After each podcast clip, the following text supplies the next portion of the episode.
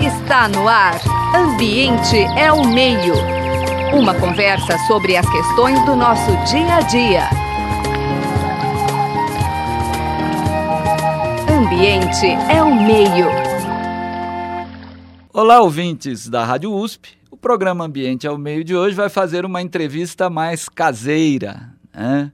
Nós vamos conversar com nosso companheiro de bancada, professor Marcelo Marini Pereira de Souza, que é docente da Faculdade de Filosofia, Ciências e Letras de Ribeirão Preto e também chefe do DEDIC, Departamento de Educação, Informação e Comunicação.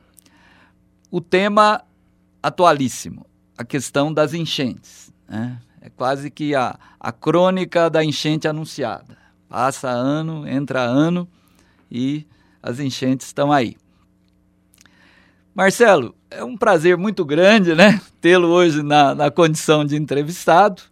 Embora você já seja uma pessoa muito conhecida, a gente pede aí para você falar um pouquinho da sua formação, até para que o ouvinte perceba, né, a, a, a, como nós escolhemos bem, né, a solução caseira tinha um motivo muito evidente que é o seu conhecimento aí dessa área, né, das drenagens, da área dos recursos hídricos. Então é um prazer tê-lo aqui como entrevistado. É, boa tarde a todos. Zé Marcelino, o prazer é meu estar aqui é, discutindo e conversando sobre tema tão importante, tão relevante na atualidade, que é as questões das enchentes, inundações e todas as consequências que isso traz. Bom, eu sou engenheiro politécnico, né, formado há um longo tempo atrás.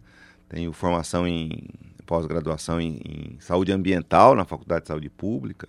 Fiz alguns pós-doutorados também no exterior, etc.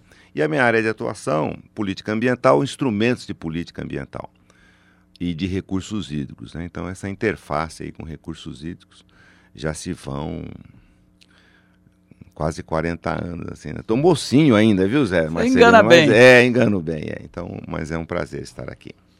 Bom, Marcelo, é, bem a calhar, eu vi um, um, estudo divulgado pela agência FAPESP, um projeto temático apoiado com pesquisadores do INPE, do, do, da, das universidades paulistas, com pesquisadores internacionais também, para analisar exatamente as mudanças no regime de chuva, né? E aí o, o levantamento traz um dado, a meu ver, bem concreto, eles conseguiram dados de da região metropolitana de São Paulo de 1933 a 2011, né? fornecidos pela Estação Meteorológica da Água Funda, do IAG, né? o Instituto de Astronomia, Geofísica e Ciências Atmosféricas da USP. E a, a conclusão muito forte é o seguinte, quer dizer, né? usando o conceito de chuva pesada, né? que é uma chuva acima de 50 milímetros, esse tipo de evento praticamente não ocorreu nos anos 50 e eles passaram a ocorrer entre duas e cinco vezes por ano entre 2000 e 2010. Ou seja, algo mudou né, no regime de chuvas. Né? O central da nossa conversa hoje vai ser como evitar os efeitos da chuva, mas vamos começar um pouquinho explorando o que, que é. Quer dizer, são fenômenos da natureza, é o aquecimento global que tem acentuado os eventos extremos. Fala-se muito da ilha de calor também, que eu queria que você explicasse um pouquinho para os nossos ouvintes, que era um fenômeno mais específico né, das grandes cidades. O que, que a gente poderia discutir inicialmente sobre o que explicaria um pouco essa, essa acentua, acentuação desse tipo de evento? É, é, é, sem dúvida, tudo que você comentou são questões absolutamente pertinentes e relevantes. Se me permite, eu fico imaginando que, para que o nosso ouvinte possa entender a gravidade de ter eventos extremos, como é que funciona a drenagem de uma cidade? Né? E é simples, muito simples.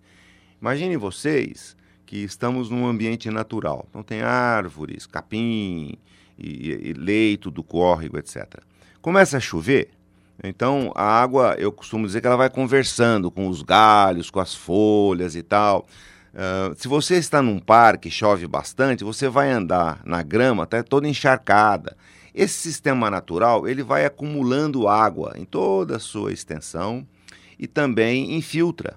Então, essa água de chuva no sistema natural, ele demora para chegar numa determinada seção do córrego ou rio que ele compõe, e também ele infiltra parte disso, por estar exposto na atmosfera, eh, também evapora, Portanto, a água que efetivamente chega naquele córrego é muito menor proporcionalmente um, daquele mesmo ambiente completamente edificado.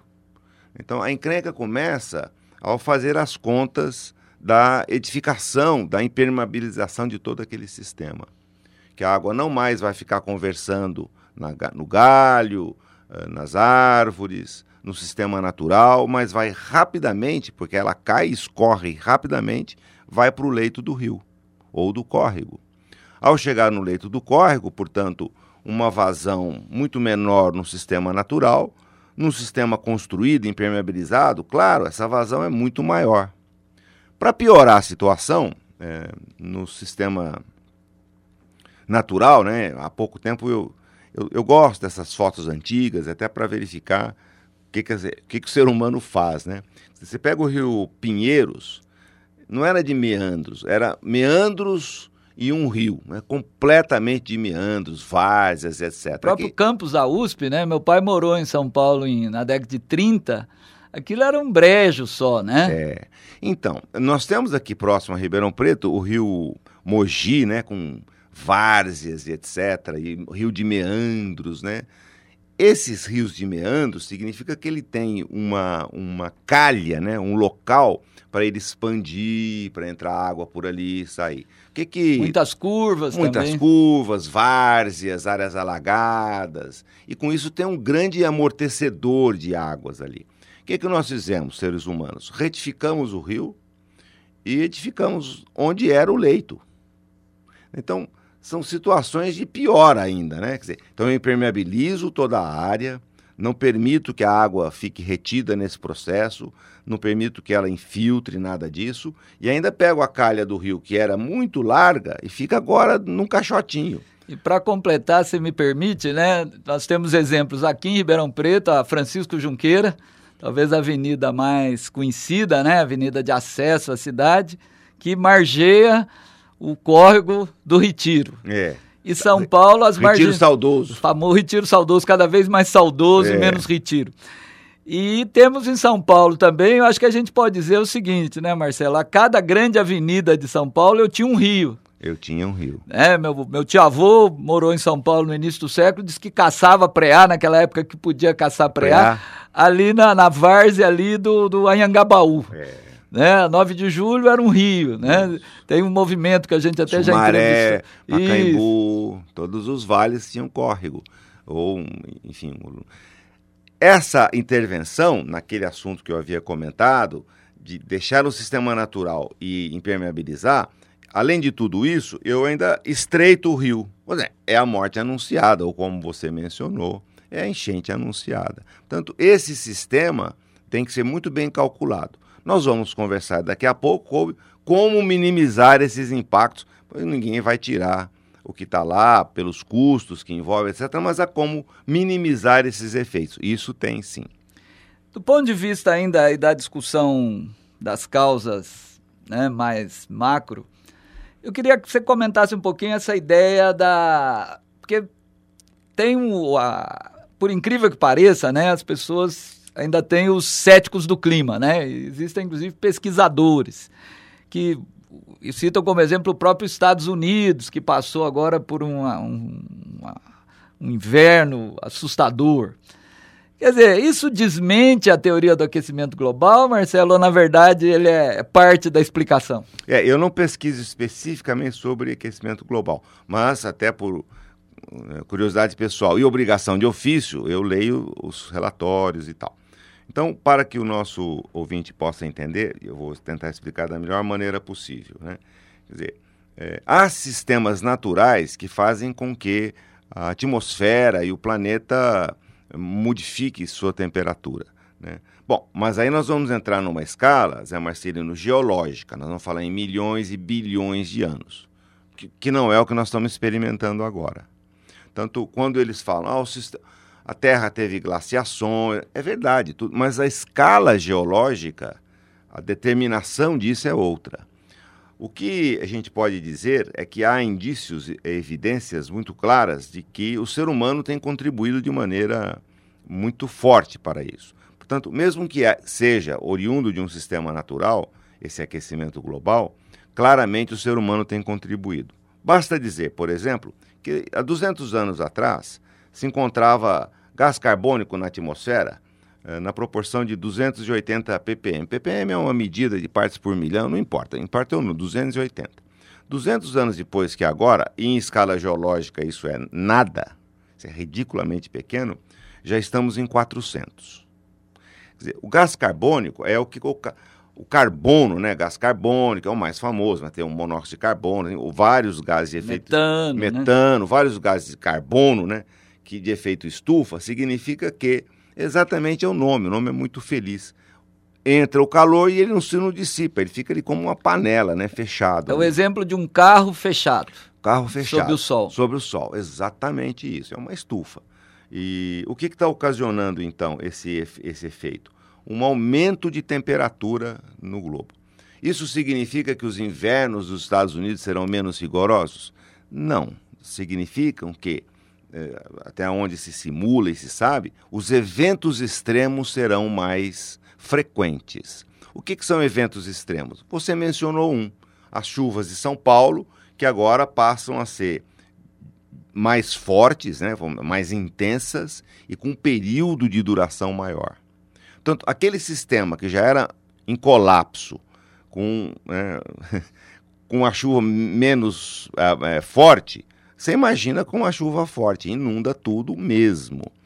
O, o inverno não significa que ele será menos rigoroso, significa que ele será diferente. Ele poderá ser menos rigoroso uma época, poderá ser muito mais rigoroso outra o, o, o sistema da Terra, de atmosfera, etc., ele tem vários, vários participantes. Um deles é o mar, né? as correntes marítimas, os ventos. Puxa, o vento é produto de pressões e subpressões. Se você diminui ou aumenta a temperatura, você está alterando completamente isso.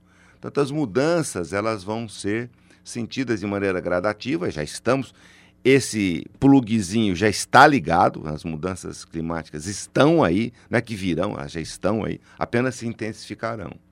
Tanto o que nós temos que tomar cuidado é, ao estabelecer políticas públicas de drenagem e outras muitas na área ambiental, nós temos que estar muito conscientes que aquela chuva que eu calculava, ah, essa chuva, o período de retorno dela vai ser de 100 anos, ou seja, intensidade e tal de 100 anos isso está mudando, né? Isso está mudando. Aquela, porque aqui causa enchente é uma chuva intensa, período curto. Né? Nós estamos tendo chuva intensa de período longo Isso. e mais frequentes. Isso, mas o que o estudo mostra também, pelo menos esse estudo da FAPESP, é que, num certo sentido, eu tenho um balanço hídrico. Então, quer dizer, essa, a tendência no médio prazo, por outro lado, é você ter veranicos mais longos também. Em determinados locais mais intensos que outros. Isso. Então, então desequilibra. Completamente, é, completamente. Então, aí os ambientalistas e os cientistas falam: olha, cuidado com a Amazônia. Não é porque o sujeito quer apenas ver o, o macaco prego, é porque ele é um estabilizador de clima. Quer dizer, a chuva do centro-oeste e onde vivemos aqui está claramente associada à, à, floresta amazônica. Como a gente já fez uma entrevista aqui, tem o rio que vem de lá, né, Marcelo? É um rio que vem de lá. Portanto, nós temos que ter muito cuidado nessas, nesse caráter de políticas e prevenções. Caso contrário, não é que os ambientalistas, os cientistas são alarmistas. Não, as, as evidências são essas, de que iremos sofrer muito mais do que deveria se nós resolvemos tirar certas árvores, certas florestas, enfim.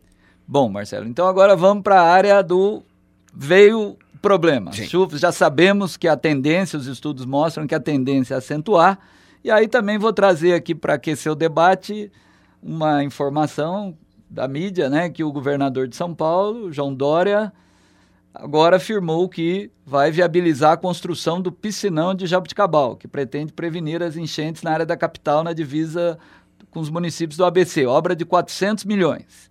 E ainda em cima disso, né, outra crônica anunciada. A mesma mídia mostra que em 2017 e 2018, Dória e Covas usaram apenas um terço da verba de combate à enchente. Então é isso, quer dizer, não há o trabalho preventivo, aí quando acontece a tragédia, surge a grande obra. É. é esse o caminho? Não, claro que não. Né? Não que a obra não seja necessária, mas ela pontualmente não vai resolver as questões. Para que o ouvinte possa entender, também é muito simples. Né? Eu entendo que seja simples. Então você tem uma grande chuva né, e vai provocar uma grande é, vazão naquele rio. Muito bom. Se você imaginar que a vazão e o tempo dão origem a um volume de água excedente, que aquele sistema de drenagem não está, não é capaz de absorver. Esse volume de água vai inundar as ruas ao lado, etc. Então, qual é a ideia do piscinão? O piscinão é calcular esse volume excedente que, que aquela calha de rio não consegue absorver, e eu pego esse excedente de volume de água e ponho num piscinão. Ou seja, eu seguro essa água. Eu seguro dela... essa água e não deixo ela no rio. No fundo é, eu poderia imaginar assim, eu vou alargar a calha do rio, vou, várias medidas podem ser tomadas, ou o piscinão, que eu vou pegar aquele volume de água e deixar ele na espera. Quando acabar a chuva, eu solto ele no rio sem provocar. Portanto, é uma ideia interessante. Ao invés de fazer um grande piscinão, o ouvinte logo vai perceber, eu poderia fazer centenas ou milhares de piscininhas. Em cada casa eu poderia ter uma retenção de água de chuva. É a mesma ideia, é o mesmo princípio, reter o volume excedente. Ou, e a vazão, né, portanto, é, mas é o volume, é um tanto de água, metros cúbicos de água que eu tenho que tirar daquele sistema. Esse é o piscinão, simples assim. Ela é importante em, em áreas densamente ocupadas e com, uma, com um cálculo, no mínimo, duvidoso de vazões, como São Paulo? Claro que são. Porém, há uma série de outras medidas que deveriam ser adotadas. É, e em cima do, do piscinão, quer dizer, porque você disse, ele acaba sendo a saída para áreas muito povoadas. Só que, por outro lado, ele é uma obra que vai ocupar volume. É. Então, isso também não é uma certa contradição. Acho que é o Pacaembu ali que tem. Porque aí eles fazem o piscinão e depois cobrem. É. Aí como é que fica a questão da manutenção? É, sempre é mais difícil, mas é previsto acessos para manutenção e tal. Agora, veja, é, o ouvinte logo vai perceber. Quer dizer, eu, no sistema natural eu não tinha esses problemas, porque ele drenava, ele fazia. Muito bom. Então, será que eu não posso tentar construir um sistema artificial imitando o natural. Né? Portanto, se eu tiver um adensamento do plantio de árvores, veja que interessante. O plantio de árvores de uma cidade, eu estou falando em plantio e não qualquer árvore em qualquer lugar. Lembrando aos ouvintes que as, as árvores não têm pernas. Portanto, deve ser escolhido muito bem o local que você vai plantar a árvore, porque ela ficará por anos e anos. Então, a raiz, o tamanho, a copa, etc. Né? E aí eu acho que vale até a pena comentar, né, Marcelo? Porque em geral, a gente já comentou isso em Ribeirão Preto, mas São Paulo acho que não é diferente. Em geral, você tem toda uma estrutura, seja na, na companhia de energia elétrica, seja na prefeitura, para poda e corte. Mas em geral, você tem estruturas muito tímidas de plantio. Então é a própria população né, muitas vezes sem a informação, sem o conhecimento, que acaba plantando espécies que depois vão gerar problemas. Né? Pois é, isso se chama política pública de arborização, a espécie adequada, conversar com o morador, que ele vai adotar aquela árvore, etc. Ô Zé, você tocou um assunto importante. E você está sendo muito otimista dizer que as companhias de eletricidade fazem poda, elas fazem mutilação. Elas simplesmente afastam qualquer ramo ou galho que esteja próximo ao rio, ao fio, perdão, e é isso que acontece. Isso é uma mutilação, isso não é poda. E com isso você tem não só o, é, uma coisa horrível, né, agressiva, esteticamente, esteticamente como é horrível para a vegetação, para a planta. Porque passam a ser vários pontos de infestação de insetos e outras coisas. Aí cai, aí vira aquela confusão. Portanto, o tamanho da árvore. Se eu imaginar um, um bairro sem árvore e depois um bairro com árvores, a quantidade de água que cada indivíduo desse, cada planta dessa retém é enorme é enorme. Portanto, eu poderia diminuir uh, o piscinão lá embaixo, a obra. Isso se chama rugosidade do sistema. É um nome feio, né? Mas é o quanto tempo a água vai demorar para chegar lá embaixo. Um outro incentivo bastante interessante é você adotar nas, nas residências, nos prédios, nos edifícios que comportariam uma retenção de água de chuva também. Ao invés de gastar, para milhões, eu posso incentivar algumas cidades fazem isso, como São Carlos, incentivar por meio de um desconto de IPTU medidas é, pulverizadas, medidas não pontuais, não tão grandes assim. Então eu vou tentar imitar aquele sistema, deixando áreas impermeáveis, fazendo sistemas de contenção de chuva distribuídos e não um piscinão só. E preventivamente eu tenho que fazer conta. Eu não vou aprovar um novo loteamento, uma nova ocupação produzindo tanta água assim. Ele tem que absorver a água lá ou deixar as beiras de rios. Dizer, imagine como era o Tietê, Tamanduateí, o Retiro Saudoso, o Ribeirão Preto, natural. Ele tinha uma várzea, ele tinha uma. Hoje o, o infeliz está entre dois muros, calculado numa vazão mínima de tempo de seca. Qualquer chuva eu tenho, portanto, transbordamento dele. Isso aí não pode. Nós temos uma legislação muito clara que tem de APP, eu tenho que largar margens dos corpos d'água. Ribeirão Preto agora, inclusive, vai fazer uma nova avenida lá na Zona Sul e vai ocupar as margens dos rios. Depois reclama, ah, inundação. A conta é clara, vai inundar, óbvio que vai inundar. É, porque a, a, lógica do crescimento também, ela teria que entrar, né? No caso de Ribeirão, a cidade está crescendo, são as áreas mais nobres, quer dizer, então, áreas em que se poderia exigir mais do, dos loteadores, né, dos proprietários, que é exatamente a área a, montante, ou cidade, seja, é. então você já sabe que você é. está aumentando a quantidade de água. Isso. Ribeirão Preto já se chamou Entre Rios, é. que é exatamente onde a enchente ocorre, que é. encontrava o Ribeirão Preto com o Retiro Saudoso. É isso. É então, então é, são situações assim que a gente fica pensando num sistema, né, ideologias, né? Dizer, você tem Uh, o sistema predominante no mundo, hegemônico no mundo, é o capitalismo. Agora, não precisa ser tão extremado. Então, cada indivíduo desse que tem um pedaço de terra e quer urbanizar, ele está pensando na otimização do recurso dele. Então, é a privatização do lucro e a socialização do prejuízo. Porque ele não monta um sistema público, ele não observa esse sistema público de drenagem, por exemplo, e ocupa o máximo que ele puder ali. A consequência é que a prefeitura vai investir não sei quantos milhões numa medida paliativa. Aquilo é paliativo, não vai resolver completamente, muito pelo contrário, né? As questões. Tanto deveria existir sim esse olhar macro, esse olhar sistêmico, com essa realidade de mudanças de vazão e chuva e regime de chuva, uh, e propiciar então medidas que atendessem essas características da cidade e a nova realidade climática. Essa é uma nova realidade que é inexorável. A gente, o tempo está caminhando rápido, Marcelo, mas quer dizer, hoje a gente vive, né, principalmente a classe média a elite, nos, e agora já tem os populares também, os condomínios. Né, os condomínios fechados, né, que aí eles se fecham, mas a água, essa manda para fora. Existem experimentos, experiências interessantes, no sentido de que esses empreendimentos é, garantam que toda a água né, que cai naquela área ali seja incorporada pelo solo, quer dizer, já vamos falar de agora experiências positivas, né? É. Você citou São Carlos também, quer dizer, você deixar um trecho da calçada com grama, isso de fato tem impacto ou é uma medida mais paliativa? Então, é, vamos começar pelos, os, pelos condomínios e loteamentos, né? Porque é estranho isso. Nós temos em várias cidades muitos condomínios que na realidade são loteamentos que fecham. Né? E fica aquela brigaiada, não, vou fechar, não vou fechar. Somente agora estão regulamentando as questões de condomínio de terreno. Os condomínios, efetivamente, eram só de moradias prontas, aquelas casas ou um edifício. Um Não há legislação, na verdade. Né? É, agora começam a esclarecer isso tudo. Você pega Ribeirão Preto, aquele anel viário, quem conhece Ribeirão Preto, a Zona Sul, até Bonfim, não tem cidade, é um muro atrás do outro, um muro atrás do outro. O que é uma coisa horrível.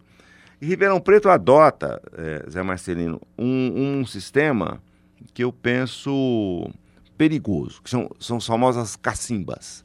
Então, cada um que faz um loteamento ou condomínio, seja o que for, ele é obrigado a reter ali um tanto de água numa cacimba. Cacimba é um grande buraco cercado por uma cercado, né? Tem uma cerca aqui e, fica lá à espera de uma chuva. Quer dizer, ninguém dá a manutenção adequada, quem que calculou essa cacimba, como é que faz e tal. Eu sou muito mais é, e são dezenas de cacimbas num pequeno corpo d'água. Né? Como é que vai a manutenção? Basta você. Houve inclusive um trabalho de um arquiteto né, para verificar a situação de fato dessas cacimbas. Aí você tem de tudo. Você tem cavalo que pasta na beirada, cheio de entulho, é um buraco, o sujeito vai jogando entulho, mato, toma conta de tudo. É uma confusão. Realmente, lixo, é uma confusão. Portanto, a situação mais adequada seria as pessoas daquela bacia, uma pequena bacia, serem obrigadas, ou por cotização, seja por que for, construir sim um barramento que reteria a água de chuva, não numa piscina, mas num sistema natural.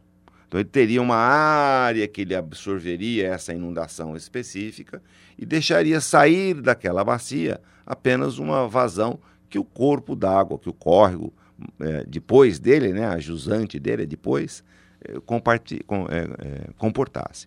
Tanto essas questões, é como fazer, é muito simples o ouvinte também entender, Zé. Imagine você que você não tem um sistema de tratamento de esgoto. Então, cada um vai ter um sistema de tratamento de esgoto na sua condomínio, loteamento. Muito bom. Quem é que vai operar isso? Quem é que vai tomar conta? Quebra o sistema público, né? Bom, se o esgoto é assim, com a drenagem também, você tem que fazer não um grande sistema, mas essas, esses buracos chamados piscinões também ficam sem dono, porque eles são doados para a prefeitura e a prefeitura não tem estrutura para tomar conta de tudo isso. Portanto, e ficam muitas vezes dentro do loteamento, de acesso difícil, são buracos mesmo. Né? Então, entendo que as soluções não precisam ser únicas, mas não podem ser também tão individuais que o sistema fica sem dono. É um contraponto do sistema individual de drenagem. Se eu sou dono de um determinado quantidade de água Isso. de chuva, posso irrigar o meu jardim, posso usar essa água para outros fins e sou eu que tomo conta, ele é meu. Quando você coloca esses sistemas todos na mão do, do poder público, que tem recursos limitados, eles estão fadados a, ao esquecimento. E aí passa a não operar. É, a gente já está terminando, Marcelo, hum. mas talvez falar pouco do ponto de vista da legislação. Eu me lembro que Ribeirão tem região, a Zona Leste, a recarga de aquífero, né? E tinha toda uma preocupação na legislação dos loteamentos para que se deixasse uma área permeável. Quer dizer, isso é eficaz. É eficaz, isso é eficaz. Que eu acho que é dizer para o ouvinte também, assim, aquele ouvinte que está construindo uma casa, quer dizer, que, o que está bem intencionado, o que, que ele pode fazer? Né? Deixar o maior número de área permeável, ou grama, vegetação, árvore, arbusto, tudo isso, a água cai, a chuva, ela fica por ali. Você vai estar retendo essa água no sistema natural. Não precisa fazer uma piscina é, é, é, subterrânea ali. Esse sistema natural absorve. Eu moro numa, numa área maior assim quando chove, na minha, não, sai um, não sai uma gota de água do terreno. Ele absorve. Claro, essa chuva pesada, você vai andar lá na grama, está cheio de água, mas absorve, ele vai absorver o sistema natural. Portanto, toda solução que busca o retorno ao sistema natural é o que nós temos que implantar, por políticas públicas, inclusive. Porém, o meu cuidado é: não adianta com soluções mirabolantes, você mesmo identificou a dificuldade de manutenção desses piscinões. Imagine das cacimbas, que são dezenas de cacimbas. Então, o sistema público ele tem um, uma verba limitada, um cuidado limitado nisso tudo. O que, que o ouvinte pode fazer? Individualmente, deixar o mais natural possível lá, lá em casa, põe a calha né, na chuva, eu tenho alguns algumas eh, locais que eu ponho água e depois eu ponho, irrigo no inverno, na, na no né, nosso né? inverno, né? na seca, etc. Então você reaproveita essa água, lava a calçada, faz um monte de coisa com essa água. Portanto, é possível você também se utilizar dessa água com benefícios próprios também. Acho que as pessoas é, podem pensar no comum, mas também podem pensar como aquele sistema pode me beneficiar também. Regra, o mais natural possível. Ou seja, segurar a água o mais próximo possível de onde ela foi gerada. É, de onde ela caiu, nesse isso, caso, né, de onde ela caiu, é. é. isso mesmo. Mas de uma maneira consequente, né? não adianta fazer buracos, etc., e aquilo vai ser um transtorno, todo mundo sabe disso. Bom, muito obrigado, Marcelo. Prazer tê-lo aqui no Sempre é um prazer tê-lo aqui cotidianamente, mas hoje é. falando sobre um assunto que lhe motiva muito, que é a questão da água. É, a água. É. E, e, e, uma mensagem última, o tempo está esgotado, eu sei, mas olha a diferença, né? Água e recursos hídricos. Né? A, para nós é água. para o sistema que utiliza a água, ela vira um recurso. É como uma mata. A mata é mata, floresta. Não, é, é, recursos madeireiros. Então eu já estou dando uma utilitarista nessa. E esse é um problema para trabalhar com esses sistemas. Ele, ele é um sistema natural, ele é água, não é recurso hídrico.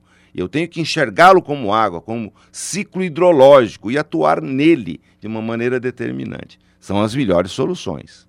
Muito bem. Programa Ambiente ao meio de hoje teve o prazer de conversar com o professor Marcelo Marini Pereira de Souza, da nossa Faculdade de Filosofia, Ciências e Letras, a Filô, e chefe do DEDIC, o Departamento de Educação, Informação e Comunicação.